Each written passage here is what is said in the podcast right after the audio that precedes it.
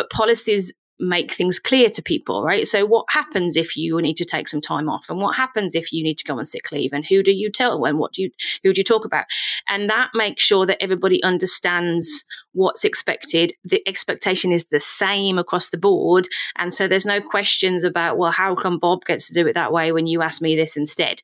Um, so, I think those things are really important, but they are only a foundation. You have to lead people based on who they are. So, just having process won't help you um, you know cover all the bases you still need to get to know your people and understand who they are um, the the foundation is the process and then the you know the connections the cherry on top Welcome to Beyond the Tools, the podcast that helps contractors attract more leads, grow their business, and finally get off the tools. In each episode, you'll discover marketing tactics that work You'll get actionable insights from other successful contractors and connect with experts to help you grow. I'm your host, Crystal Hobbs, owner of a social media agency that helps contractors attract and convert more leads. Get ready to take your business to the next level so you can finally enjoy the fruits of your hard labor. Ready? Let's go.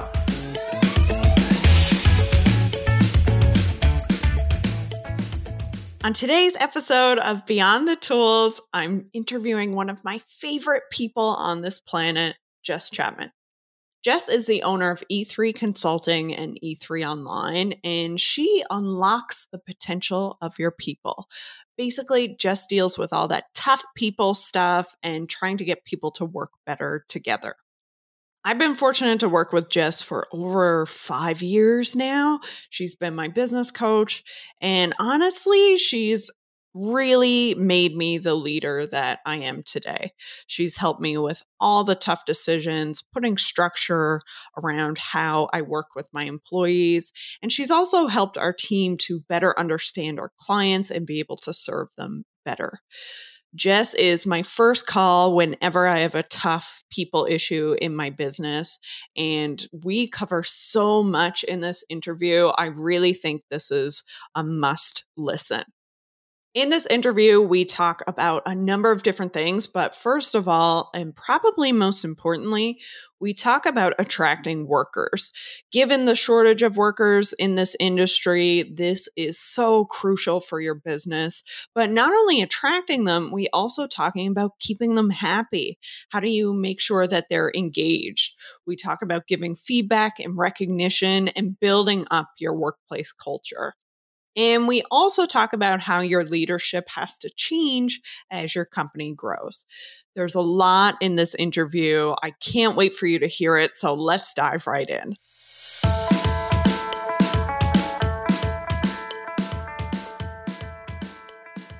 Today we have my dear friend, my coach, my client, secret weapon in my business.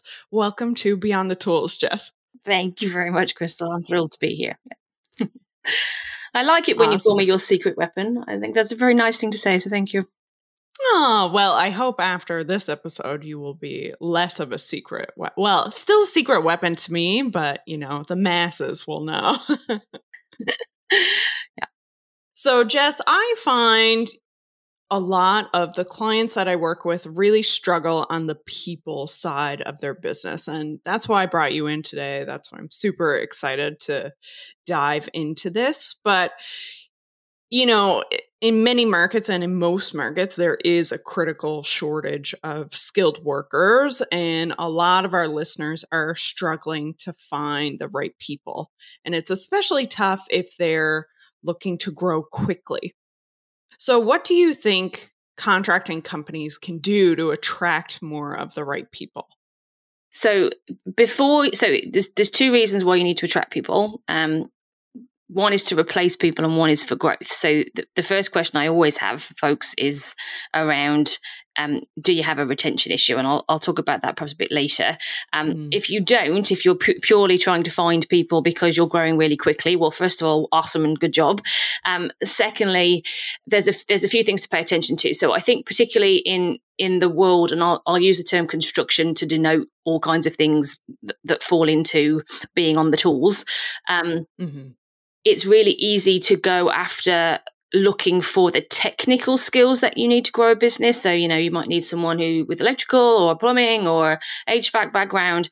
And because you see very clearly the gaps that you need in order to, to get those people in, that's kind of what you go after and what you look for. But we're missing a trick if we do that. We're missing a piece around looking at the broader fit for the company and people that are going to be happy in your company and therefore stay in your company. So, mm-hmm. um, the more that you can think about kind of what you want is the whole package for somebody, the more likely you are to find someone who wants to be in your organization and then stays a long time. Um, and part of that also then means being able to articulate what's different about your organization to other places. So that world of being on the tools is quite competitive, right? That that one, you know, doing electrical can feel like you're doing electrical in one company. It's no difficult, different than doing electrical somewhere else. But if you can differentiate your organization, then you have a better chance of attracting people to do that. Um, and for good or for bad, in some parts of the world, the bar is quite low for that. So you have quite, you know, right. quite a good opportunity to to set yourselves apart. It costs, you know, if you want to attract somebody. So back to the kind of retention idea if somebody is going to leave, if somebody's not happy in your organization, it only takes a 5% increase in their pay for them to think about going. But if they're happy, if they're getting other things from your organization that are important to them, it takes 20% more salary for them to consider going. So if you can think about what's important to the people that you are going to hire, if you can think about culture of the organization, if you have good leadership in the organization, those things will start to set you apart and make it easier for you to both get and keep the people that you want to keep. So, you know, it's very easy to think about just the technical aspects of doing the job, but in today's world, actually, we have to consider quite a bit more than that. Right. So it's almost like, you know, I think our listeners get needing to market the business to customers, but from an attraction for the employee side of things, it's really about marketing themselves as an employer and what they have to offer as an employer. Absolutely. And, you know, that's something of a new concept for folks. Um, mm-hmm. And we, we now talk about all the same kinds of things to employees as we do to, to customers. So we'll talk about an employee value proposition. Why would I join you? If I am a journeyman electrician and I can, you know, walk into num- number of different companies in my area and get a job, what sets your organization apart from any other? and, and quite often, that's not necessarily pay related. So pay does matter. I'm not going to sit here and say, you know, what you pay people doesn't count because it does. But as long as you ballpark, there's lots of other things that matter to people as well. So, flexibility, what it's like working with people, who they work with on a day to day basis, what the leadership is like in the organization. So, what happens if they make mistakes or get things wrong, how much professional development there is. So, there's lots of ways to, even if you're a small organization, to differentiate yourself without breaking the bank and trying to pay people a, a ton of money all the time. Right. That makes sense. So, what about if you have an existing team and you're really trying to keep people for the long term? What are some of the things that you should consider or what you need to do to be able to retain that talent? So, I think the, two, probably the two things I see most clearly. Um, I mean, we talk about we're talking about is engagement, right? It's a term that we use to talk about being really connected to your organization to the point that you want to stay. You want to stay and you're invested in not just what you do every day, but but trying to make the organization better. And you know, if you want people to be connected to your organization, you have to be connected to them. So you know, it's, it's often the reason why people end up hiring people they know because they already have that connection level with them. Um, and we can talk about the pros and cons of that. Um, but you need to know who your people are, right? And you need to have regular touch points with them. And that can get challenging when you're the person trying to run the company and you've come off the tools and you're not on the job site with them, you don't see them all the time. So making sure you create a touch point, making sure that people have access to you. They often join the organization because of you, right? They enjoyed you or your culture, your style, your approach. If you've moved away from the tools, if you're now focusing on working on the business rather than working in the business, then they're not perhaps getting that access to you in the same way anymore. So that's an important thing to think about as you add more and more people to the team. Are you still creating the culture that you had when you were the person that kind of led everybody. Um, And then the other thing I'd say is growth. So a lot of people in the in the world we're talking about today are in it to build their technical ability, right? They want to become the journeyman. They're working through the, the school and the education they need to have to become an expert in their field. So making sure that you support that growth and that's part of the package that they get when they're in your organization is going to be key. It might not differentiate you, um, but if you don't have it, it certainly will set you apart. Right, that makes sense. Okay, and I think there's a lot that we can kind of expand on there, but I'll start with, you know, if I'm if I own a contracting business, maybe I've got a crew and one person in the office. Like how does that change or how should my approach as a leader change as I start to add on more people like you were saying and I'm I'm getting further away from doing the work and being on the job site every day. What do I need to consider? So, a couple of things to think about are where do you want to have oversight and control? So, if you're not going to the job site all the time, then there is a piece of how do you ensure everything is being done the way it should be. I mean, oftentimes when we're talking about this type of work, the profit margin on a project may not be very big, right? So the, the team being able to do the work to the right quality and do it quickly, um, being able to not overuse materials and make mistakes can have a significant impact on the the profit level you're going to make out of a project. But if you're not on site, then who is paying attention to that kind of stuff? Who is making sure the team's okay? Who's checking in? So if you're not, you know, if you're not there physically present, then somebody needs to be doing those pieces for you, which is where, you know, foreman originally came in. Your crew may or may not be big enough to warrant a formal foreman, but somebody needs to be doing that that type of activity for you and in the way you would do it. So, you know, it's okay for people to have different styles and approaches, but you want them to fit with your general way that you run the company and how you want the team to, team to be treated. So, making sure you're passing off those responsibilities to somebody else matters, but also then what do you have in place to help you navigate that? So, how do you check in on the quality of a job? What reports do you get on things? How do you maintain the control over the product that you're putting out there when you're not the one doing the work all the time? And that, I mean, that challenge is no different no matter what small business you're in. Um, but where so much is predicated on the quality of work in this type of world, having those controls becomes really important. So, those two things off the top of my head. Um, I think too, there is a difference between leading the team on the ground on the site and the person in the office. They all need the same thing but they're not in you know the people aren't in the office are not going to see you they're not necessarily going to be around day in day out to have questions answered to be able to for you to see if they're not doing so well um, for you to understand what might be going on with them personally that might be affecting how they show up at work so you have to be more intentional about connecting with the folks that aren't in the office all the time uh, and find those ways to ensure that they feel just as connected to you as they always did Right. Yeah, that makes sense.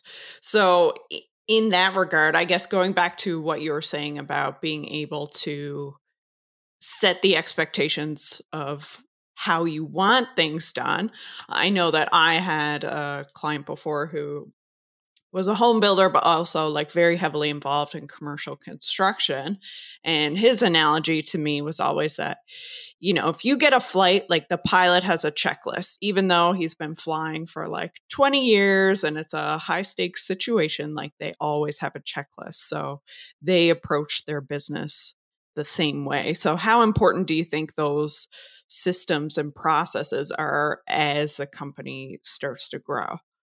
So I actually think um, that process it becomes really important. Um, now that doesn't mean you have to be super good at it because there's lots of people who can help with those things. I'm certainly not a process person myself. Um, but as you scale the consistency side of things becomes important. You know that we lose profitability, we lose efficiency, we lose, um, you know, quality when people can pick and choose, right? And it's not about limiting people's creativity or, you know, forcing people to do everything the same way. It's about ensuring that we do things the right way that makes sense for the business. So having processes about how you want things to be done um, can, can minimize that. And it also ensures that you are more equitable and fair in the way that things get dealt with. So if I think about the, the fully on the people side of things, having some, you know, everybody hates the word policies and i'm not a big fan of policy. I think you can lead without them. But policies make things clear to people, right? So, what happens if you need to take some time off, and what happens if you need to go on sick leave, and who do you tell, and what do you who do you talk about, and that makes sure that everybody understands what's expected. The expectation is the same across the board, and so there's no questions about well, how come Bob gets to do it that way when you ask me this instead. Um, so, I think those things are really important, but they are only a foundation. You have to lead people based on who they are. So, just having process won't help you um, you know, cover all the bases. You still need to get to know your people and understand who they are. Um, the the foundation is the process, and then the you know the connections, the cherry on top. Yeah, that makes sense. And I find, you know, there's broadly, there's kind of two types of contracting business owners. There's one who comes at it more from like a business approach. Maybe they weren't actually on the tools ever. They come in, they start a construction company because they see an opportunity. But then there's also the other type that, you know, they worked on the tools, they started just themselves, and then kind of organically they started to add people. How do you learn about being a proper leader? Because what I find is that oftentimes, because it on that side of things because it happens so organically. Maybe they're hiring people they know and now that they've started to build a team then it's you know running into people issues and not having those structure and framework in place uh, that, that's a great question. And remind me to come back to hiring people you know, sure, because yeah. I do do that a lot. And you know, I totally get why people do it. Um, there's some things to think about if you're going to go, go down that path. Um, with you know, the leadership bit's interesting. We, we do what we see, right? So if you've never undertaken any kind of leadership development, you're going to go on gut and you're going to do what the person did to you that you thought was all right. So if you had a leader that was half decent, you're probably going to emulate a lot what they did. That doesn't necessarily mean it's working in your organization, your context for your people. It's not, but it's not a bad place to start. Um, if you're thinking, sitting there thinking, you know what, the whole side of, and, and a lot of people who start small businesses are the same. I, you know, you get into the business because you like doing the job, and then you find yourself leading people, which is not at all what you originally used to do. And it is a completely different set of skills. So if you're finding yourself in that situation and you're thinking, you know, geez, I'm an electrician and now I've got to talk to people about being here on time and, you know, not shouting at customers or, you know, not getting fed up when things don't go their way and that kind of stuff and getting on with their crewmates. You know, the simplest thing to say is train, training, close the gap. So go get some leadership development. There's plenty out there. We do it. Lots of people do it. Um, if that doesn't work for you, get you know go go find that person who was a good leader to you. Ask them to be a sounding board and a mentor and bounce things off them. Get a second perspective on how you might tackle a situation. And if you don't have a lot of budget for the training side of things, read stuff or watch stuff. If you're not a reader, there's loads of really good articles I would read some of the Harvard Business Review stuff on leadership is is good and not as complicated as one thinks it might be. There's some really good books out there. If you're not a book person, um, not some people aren't. A lot of books today have YouTube videos. So you know, think about the things that you know are your weak spots, just like you would do if it was technical skills. You wouldn't go, oh well, I don't know how to wire that in, so I'm not going to bother. You'd be like, okay, how do I learn to do that? The same is true from a leadership perspective. If it's not what you've learned to do, then go get the skills that you need to do it really well. Yeah, that makes total sense. And I think, you know, even myself when I started my business, because I loved social media and then I started adding people, and then I was like, oh, wait, I have no clue what I'm doing. so I think that's super important to actually seek out that help because, um, and, and to go back to the example of hiring people you know, so we'll talk about that. But when I first started, I think about six months, eight months in, I hired a good friend of mine. Now, we had worked together through university, so I knew that that was a good match. And it worked out really well, but it, it could have gone the other way. And one of the things with her when she did move on to another opportunity was that, you know, she, I asked for feedback and she said, Well, I never really knew what good was. And it made me think about like, I don't know how to give feedback. I don't know what you know, regular checkpoints and objectives I need to put in place. So that was a big kind of light bulb moment for me. Yeah. Well, fee- feedback is feedback is hard, right? Like I don't, we don't have a single client group or a single client in any of the businesses in any of the sectors that we work in that would go, yeah, I love feedback. Feedback rocks. Like nobody enjoys those conversations because we're not talking about the pat on the back, right? We're not. No one has an issue with yeah, well done, good job. We have the challenge with oh, that's not what I was looking for. How do I let the person know that they're doing something that's not where it should be in a way that works for them? Now I do find that tend tend to find that in the construction world, people have a bit of a thicker skin around that. So you might find that it's actually not as difficult to um, to have some of those conversations. People are expecting to get critiqued on on the technical side a bit more than we sometimes see in, in an office type environment. Um, but we're all still human feedback isn't feedback isn't easy. And i mean i teach this stuff right? Like we i spend my day coaching people and helping people with it. It doesn't mean i like it either. Um, but there are some things you can do to make it a bit easier. So feedback needs to be normal um, which means you need to do it. And that that's the first thing i'd say. Like if you haven't been giving people feedback the first time you start to give people feedback it's a bit of a surprise. So you can't really be shocked if they're not entirely sure how to take the feedback or they have a bit of a you know response or reaction to it. But the more that you think about giving people feedback and, in, and making it a normal part of your process is the less you know the less worrisome it becomes for people and the more receptive they are. So you know don't don't not do it. And and the statistics show that only about a third of people really feel like they get feedback but about two thirds or more wish they got more. So, you know, there's a lot of people out there, like your friend, going, well, I'm not in a bad spot and I like my job, but I would like a bit more clarity on this. I'd like to, I'd actually like to know a bit more. But it's harder to ask the boss to tell you stuff um, than it is for you to just, you know, ask if you can and have a conversation about it. So the more that you can try to make feedback normal for people, the better. And, you know, I could spend a long time on, you know, tips and tricks around feedback, but this, the simplest thing I'd say is if you're doing it for the right reason, that'll show, right? Like if you're not showing up in the conversation annoyed, if you're not, um, you know, if you're not having the conversation with someone to make a point that they did something wrong, if you're sitting down with them because you've got some suggestions about how they can do things better and they need to adjust the way that they do things and you want them to be successful, that'll show up in the conversation. So whether you got the best script or anything doesn't really matter. It's your headspace that counts. So don't have the conversation when you're annoyed. Um, have it when you can sit down and, and you know help the person see the impact they're having and figure out how they can do it differently next time around.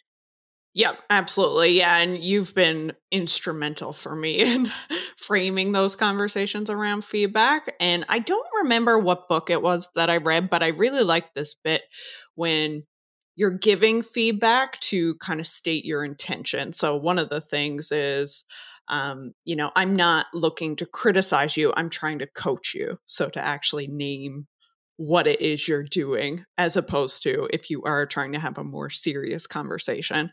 I know you've given me scripts around, you know, I'm deeply concerned about, and those types of things. And a lot of it comes down to connection, right? Like, so, you know, without getting too far into the science of it, as human beings, we are wired to connect to other people. Like you see it everywhere you go clubs, football groups, hockeys, you know, ho- hockey um, groups, they, those are all tribes, right? Those are all people that we feel a need to connect to. The more connected we are to somebody, um, the less wound up we get by more serious or difficult conversations. So it's funny because what tends to happen is people think, oh, the better they know someone, the more concerned they are about saying those things to people or being brutally honest with somebody.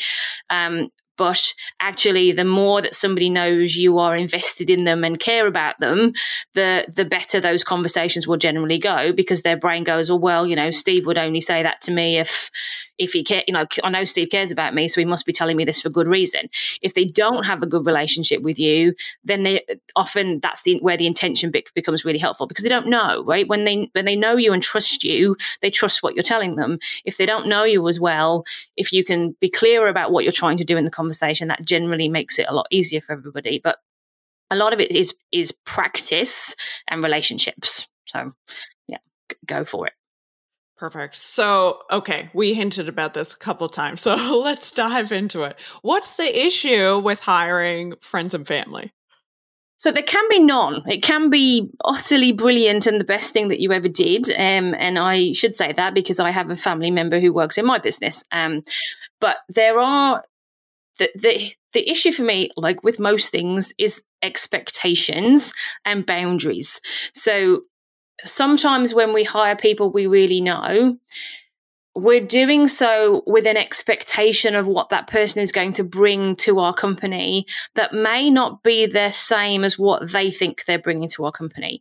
Um, so I'm working with a client right now who has actually two of her very good friends in her business. Um, and one, it works spectacularly well with, and the other one it doesn't.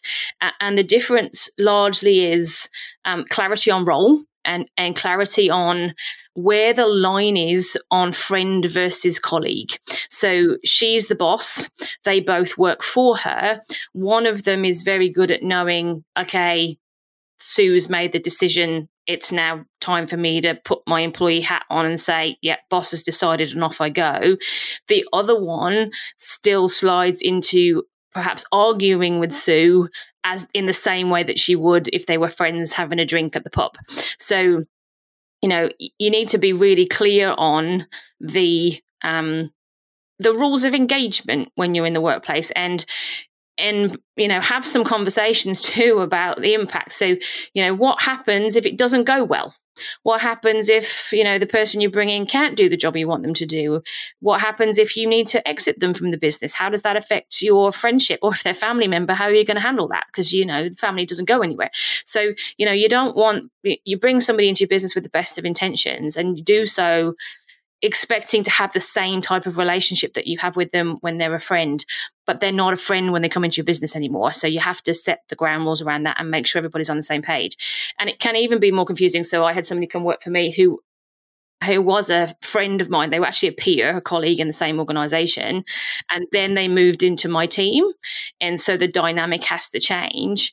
And I had those conversations and I thought that we were very clear on, you know, I wasn't going to be able to sit down and have a chat about how my, how bad my day was with her anymore because that's not an appropriate you know thing to be doing you do it a little bit with your team but i wouldn't have certainly done it in the same way i would have done with a colleague or a peer um, but after a couple of weeks she came in and she said you know things are very different now and we had to have and she was confused and i said yeah let's let's sit down and have a conversation about it so we went out for a coffee and i talked about it and i talked about you know what what I thought about it as her as my peer or my friend, and then her in my team, and how those things are different for me. And we settled on a middle ground.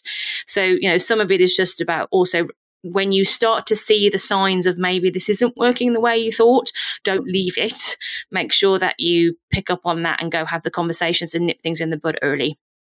Yeah, I think that's, you know, a good piece of advice across the board. Sometimes it can be really easy to avoid issues or like not have those direct yeah. conversations as a whole. But if you have them early, then it can prevent a lot of stress later down the road. Yeah. I mean, you don't, you wouldn't leave, yeah, you know that you shouldn't leave medical issues, right? If you've got something going on, you don't you know, put it off and put it off and put it off and put it off because you know it's going to get worse. People are no different. It's just, we often get into the headspace, I think, of, the the expected challenge of having the conversation outweighs the benefit that we think we're going to get from doing it. Like oh that person's going to be really upset if i talk to them about this or oh this is going to be really awkward so i'm putting it off right? That's how our brains wired. So if you can focus on the benefit of getting what you're going to get out of that conversation and focus on rather than focusing on how bad it could be, focus on how good it could be. What could be the awesome relationship that you have with this person if you can tackle this conversation and both come out the other side? Because they can be transformative conversations that shape somebody's career. Like some of the conversations I've had with people have been things they've come back to me on years later. And I haven't even necessarily remembered the conversation because I was just giving somebody feedback. And they're like, you know, when you said this to me, it really changed the way that I thought about this. Like I had a gentleman who I haven't seen in probably six years now. And I bumped into him. Newfoundland is a small place. I bumped into him in, in, Costco. And he said, You know, that thing you said to me that day on the leadership program, that really opened my eyes. And I was sitting there thinking, I have no idea what you're talking about.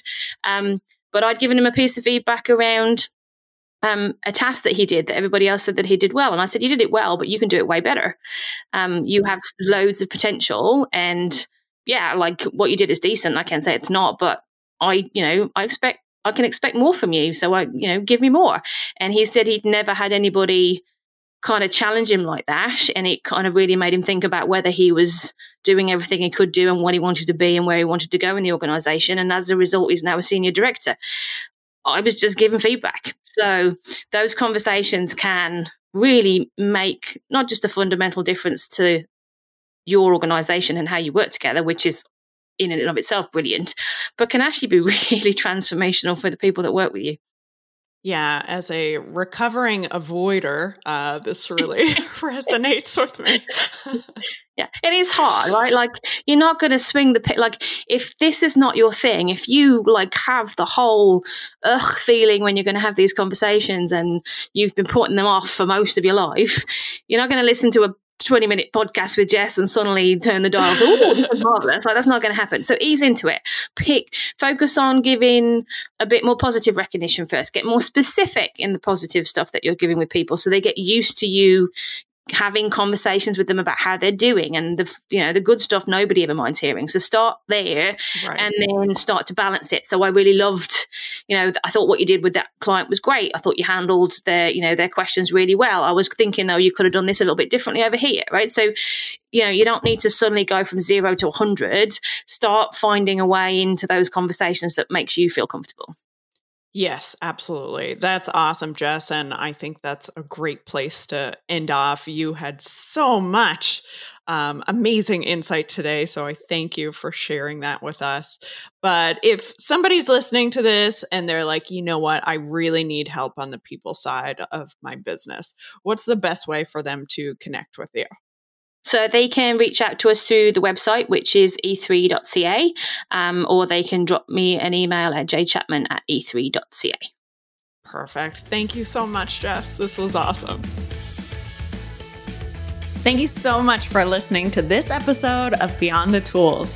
If you liked what you heard, please subscribe, rate, and review wherever you get your podcasts. I'd love if you could also share this episode with a fellow contractor who is ready to get off the tools and grow their business. And if you want more leads, sign up for our email list at reflectivemarketing.com, where we share weekly marketing insights that you can't get anywhere else. I'm Crystal Hobbs, and I hope you'll join me on the next episode of Beyond the Tools. See you next time.